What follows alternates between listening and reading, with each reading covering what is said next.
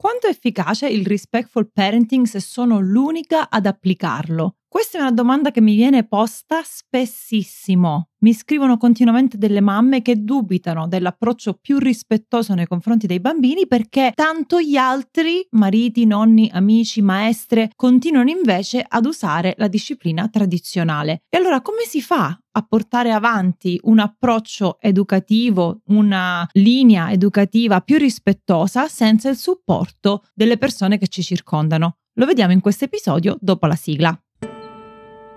Ciao, io sono Silvia D'Amico e questo è il mio podcast Mamma Superhero.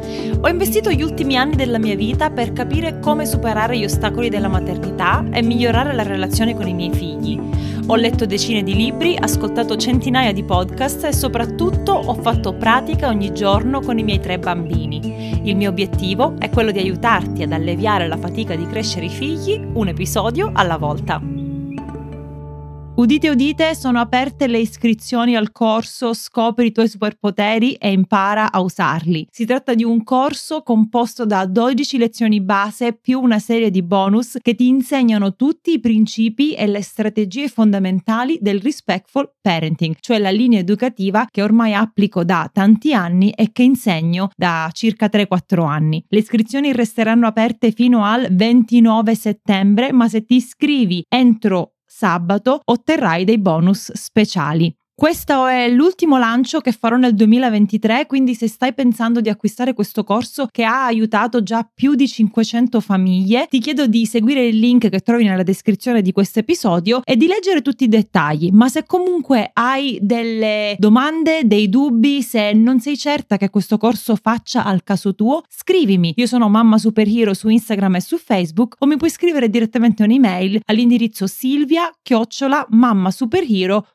www.educare.com. E adesso partiamo con l'episodio della settimana, e cioè come portare avanti le tue scelte educative quando non hai il supporto delle persone che ti circondano. Già voglio dire che abbandonare una disciplina tradizionale nel 2023 è ancora un'impresa. Che cosa intendiamo per disciplina tradizionale? Disciplina tradizionale è la linea educativa, l'approccio di crescere i figli con la paura, quindi con le urla, con le punizioni, con i premi. Tutti questi strumenti, dove possiamo includere anche le minacce, gli inganni, non fanno altro che sporcare la relazione tra il genitore e il figlio. Il bambino viene visto come una tabula rasa, una tela bianca che deve essere appunto eh, ultimata, un pezzo di legno che deve essere scavato e non viene visto invece come un seme, come una persona a sé stante che deve crescere secondo le potenzialità che ha già dentro. E quindi si cerca sempre di incanalare il bambino in un mondo di adulti, cambiandogli il comportamento, costringendolo a fare, a dire o a pensare in un certo modo. E dato che il bambino è geneticamente predisposto a essere se stesso, si instaurano queste lotte di potere tra il bambino che vuole essere se stesso stesso e vuole fare certe cose e il genitore che lo vuole costringere a farne altre. E il genitore ha uno strumento potentissimo nelle sue mani, secondo la disciplina tradizionale, che è quello del controllo. Più ti controllo con la paura, con la forza, con una minaccia, con una sberla, più tu farai quello che dico io. Ecco, abbandonare questo tipo di filosofia, abbandonare questa mentalità che il bambino è inferiore, il genitore è superiore, che il bambino deve obbedire, il genitore deve comandare, è un'impresa, è un'impresa per tantissimi motivi. Ad esempio, alcuni pensano che sia un trend, siccome per ora va di moda la disciplina dolce, va di moda l'educazione gentile e consapevole, allora facciamo come i pantaloni a zampa di elefante, ce li mettiamo un giorno sì e un giorno no, perché è un trend, una tendenza. Altri confondono questo tipo di approccio con un approccio troppo permissivo in cui oh stai facendo comandare il bambino, il bambino ha le redini, il bambino ti controlla, tutto per volontà del bambino. Errore, errorissimo. Il respectful parenting non ha nulla a che vedere con un approccio permissivo, non dà le redini in mano al bambino, non è il bambino che comanda. Il respectful parenting, come dice la parola stessa, educa con rispetto. Quindi mette dei paletti, mette dei limiti, il genitore guida, ma lo fa non col pugno duro, non con eh, il battiscopa, non con una voce urlante, ma lo fa con rispetto, con empatia, con compassione.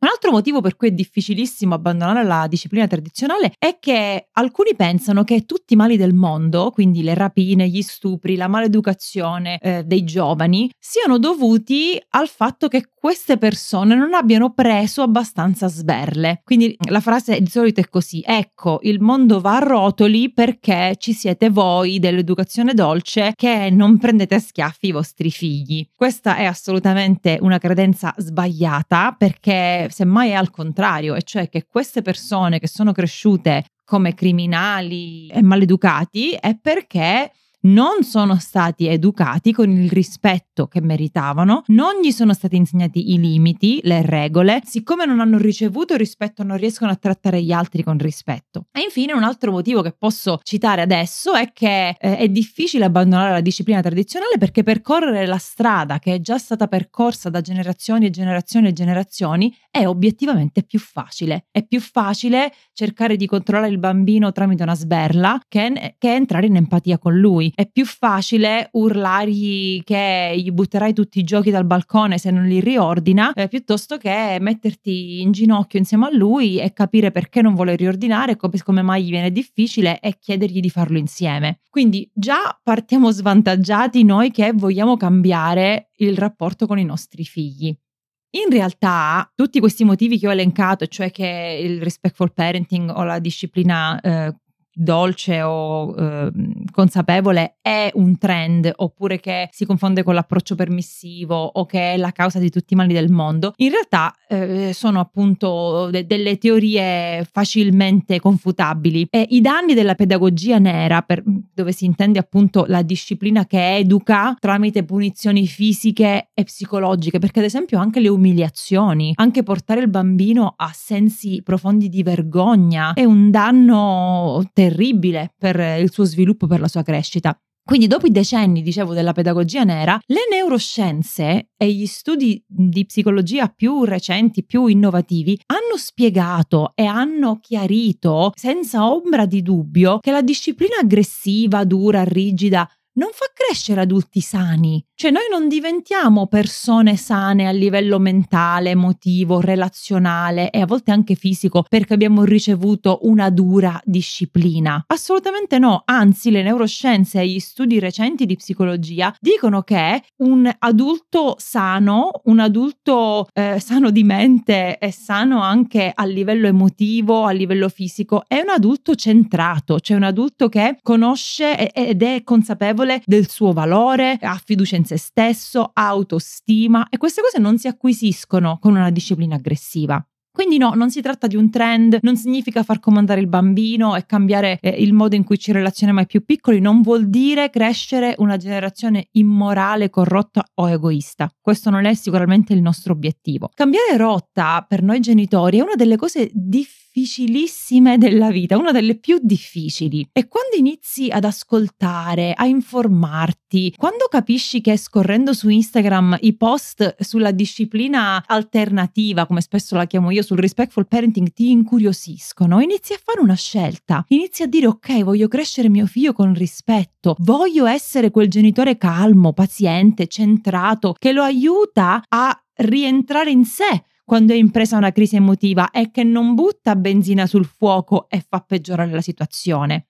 Quindi dicevo, magari sei qui e ascolti questo episodio perché sei un, un, ascoltatore, un'ascoltatrice fedele, o sei nuovo o nuova e sei affascinato da quello che stai scoprendo, da questa realtà gentile e rispettosa del respectful parenting. E magari vorresti che tutti abbracciassero le tue stesse scelte, no? Siccome tu sei entusiasta di questo nuovo approccio, di questa, di questa nuova disciplina, ne inizi a parlare, vedi, vedi che con tuo figlio le cose stanno migliorando e desideri la stessa cosa per i tuoi nipoti, per i bambini bambini al parco, però a un certo punto ti devi scontrare con la realtà, con la verità che c'è opposizione. Lì fuori c'è opposizione, la gente ti inizia a guardare strana quando eh, al parco giochi, a scuola o dai parenti non minacci tuo figlio. La gente inizia a giudicarti o criticarti quando in preda a una crisi, invece di dare due sberle al bambino per farlo smettere di piangere, ti metti in ginocchio, lo abbracci e gli dici che tu sei presente. E allora è più facile in quei casi tornare al si è sempre fatto così.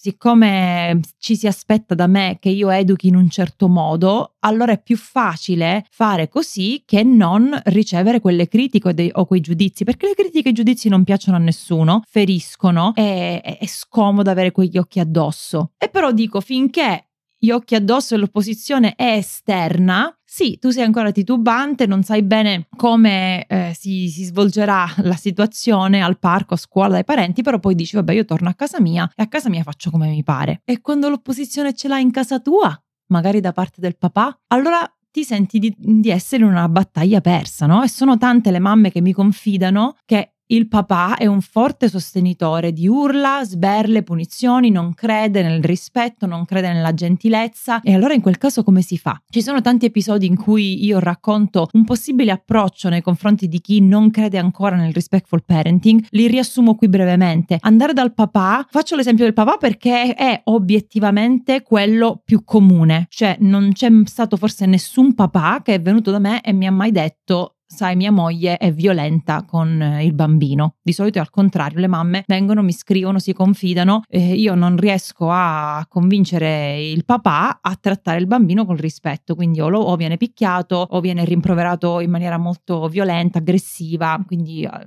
oppure viene umiliato. Quindi faccio questo esempio perché per me è rilevante è quello che mi viene presentato più spesso. E allora in questi casi dicevo andare dal papà come una maestrina dicendo ho letto questo libro, Silvia dice nel suo podcast oppure ho fatto questo corso, non funziona. Fargli notare tutte le volte quello che sbaglia davanti al bambino per giunta non avrà mai il risultato sperato. Il risultato che tu speri è che il papà salga a bordo della tua disciplina rispettosa e che ti aiuti in questa impresa come membro di un team, come la squadra che dovreste essere. Quindi andare a fare la maestrina e fargli notare sempre tutte le cose che fa di male non avrà quel risultato se a lui non interessa cambiare. Quindi è necessario avere delle conversazioni serie sui valori e sugli obiettivi della famiglia, ma anche su come cosa cosa speri di ottenere da questo tuo comportamento? Ed è difficilissimo eh, avere queste mh, mm, conversazioni cuore a cuore, come le chiamo io, ma sono certa, io sono certa al 100% che al papà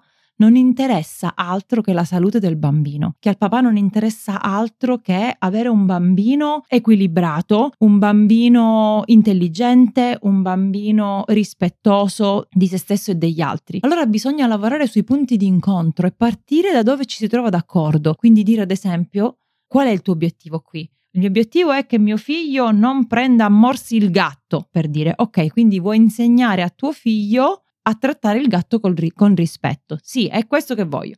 Quella, la voce più bassa è la voce del papà, no? Sto cercando di fare, di fare due parti.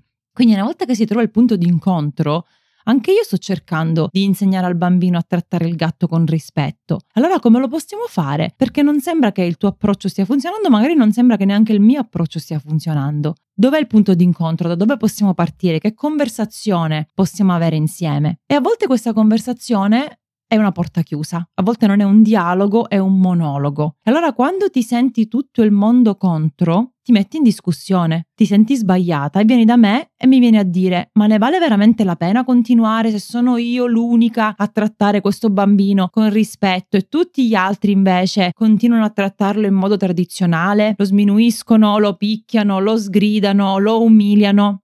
Adesso io ti voglio dare tre motivi assolutamente fondamentali e importantissimi per cui vale la pena continuare anche se sei l'unica a portare avanti questa linea educativa nella tua famiglia.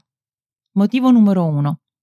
Per crescere emotivamente sano, il bambino ha bisogno di almeno un adulto fidato. Uno, che gli mostri come merita di essere trattato. Sarai tu quell'adulto? Il bambino ha bisogno di almeno un adulto fidato, dove si sente che può essere se stesso, con cui si sente di essere amato, accettato, ascoltato. Un adulto, sarai tu quell'adulto? Uno. Numero due. La tua influenza su tuo figlio in quanto mamma o in quanto papà sarà sempre maggiore dell'influenza delle altre persone. A volte le mamme dicono eh, io lavoro tutto il giorno, mio figlio sta con i nonni, i nonni lo mettono davanti alla televisione, lo educano con caramelle sculacciate. Ok, è vero, lì c'è da lavorare, ma la tua influenza in quanto genitore sarà sempre maggiore dell'influenza delle altre persone. Continua a essere quel porto sicuro, continua a essere quel leader gentile, quel leader gentile perché funziona.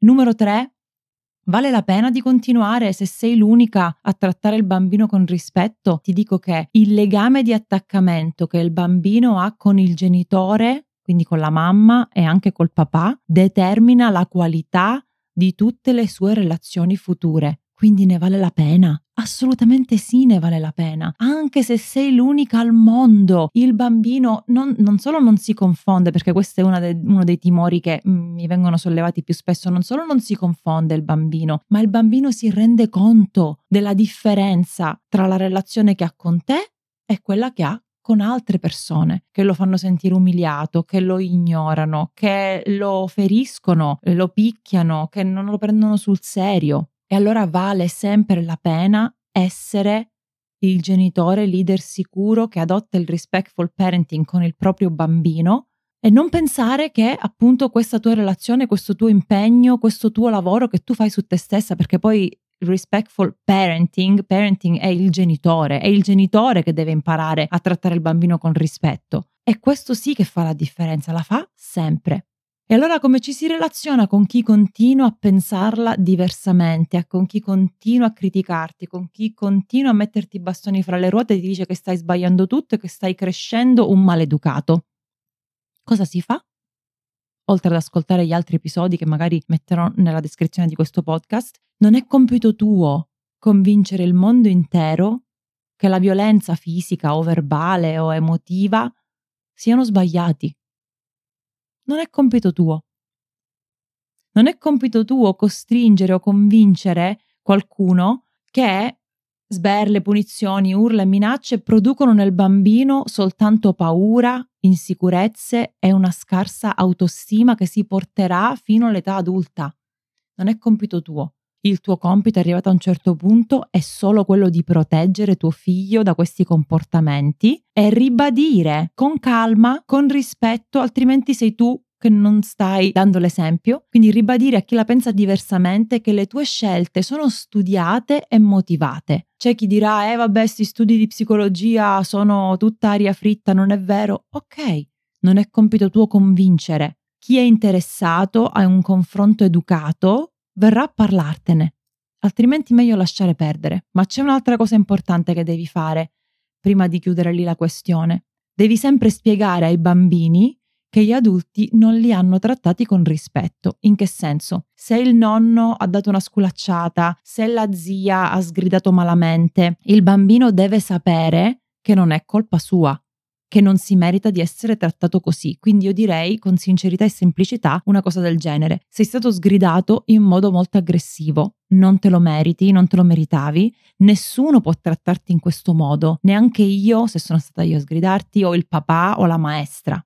Perché è importante spiegare tutto questo al bambino? Perché altrimenti cresce con l'idea che si merita quel trattamento aggressivo e lo accetterà non solo dalla maestra, dal papà, ma lo accetterà dai suoi pari, lo accetterà dal suo capo, lo accetterà da un partner. Se il bambino cresce con quest'idea che si merita quel trattamento aggressivo, penserà che qualcosa non vada in lui, quindi è importante ogni volta che il bambino viene sgridato, anche se tu stai cercando di applicare il respectful parenting, sbaglierai. E questo rientra nell'ambito del chiedere scusa, no? Quindi mi dispiace che ti ho sgridato, ho sbagliato io, mi prendo la mia responsabilità, tu non c'entri niente, non meriti di essere trattato così, nessuno può trattarti così, neanche io. Scusami, la prossima volta cercherò di fare meglio e veramente lavora su te stessa, impara le strategie e i principi necessari per trattare tuo figlio nella maniera che si merita con l'affetto, l'amore, la tenerezza che tu hai verso di lui, ma mantenere quell'affetto, quell'amore, quella tenerezza anche nei momenti di crisi, anche nei momenti più accesi. E allora ti ricordo che fino al 29 settembre sono aperte le iscrizioni al mio corso sul respectful parenting. È l'ultima volta che apro le iscrizioni per il 2023, quindi affrettati, è un corso che davvero ti dà gli strumenti, ti dà i principi, ti dà le tecniche da utilizzare per iniziare il tuo percorso fuori dalla disciplina tradizionale, quindi evitando minacce, inganni, premi, punizioni, urla e adottare invece una relazione sana, rispettosa, capire cos'è l'empatia, come usare compassione, cosa fare nei momenti di lotte di potere e i principi e le strategie che impari all'interno di questo corso le puoi applicare a tutte le situazioni che ti trovi ad affrontare con tuo figlio. Spannolinamento, lotte a tavola, capricci, litigi fra fratelli, perché è principalmente un percorso che attraversi tu, impari tu gli strumenti, come se avessi una cassetta degli attrezzi, no? Al momento giusto tiri fuori il cacciavite, tiri fuori il trapano, tiri fuori il martello, ok? Se abbiamo gli strumenti giusti possiamo affrontare qualsiasi situazione. Trovi i link per iscriverti al corso nella descrizione di questo episodio. Per qualsiasi domanda, curiosità, dubbio, scrivimi. Io sono Silvia, mi trovi sui social come Mamma Superhero e mi puoi scrivere un'email all'indirizzo silvia-mammasuperhero.com. Ciao e alla prossima!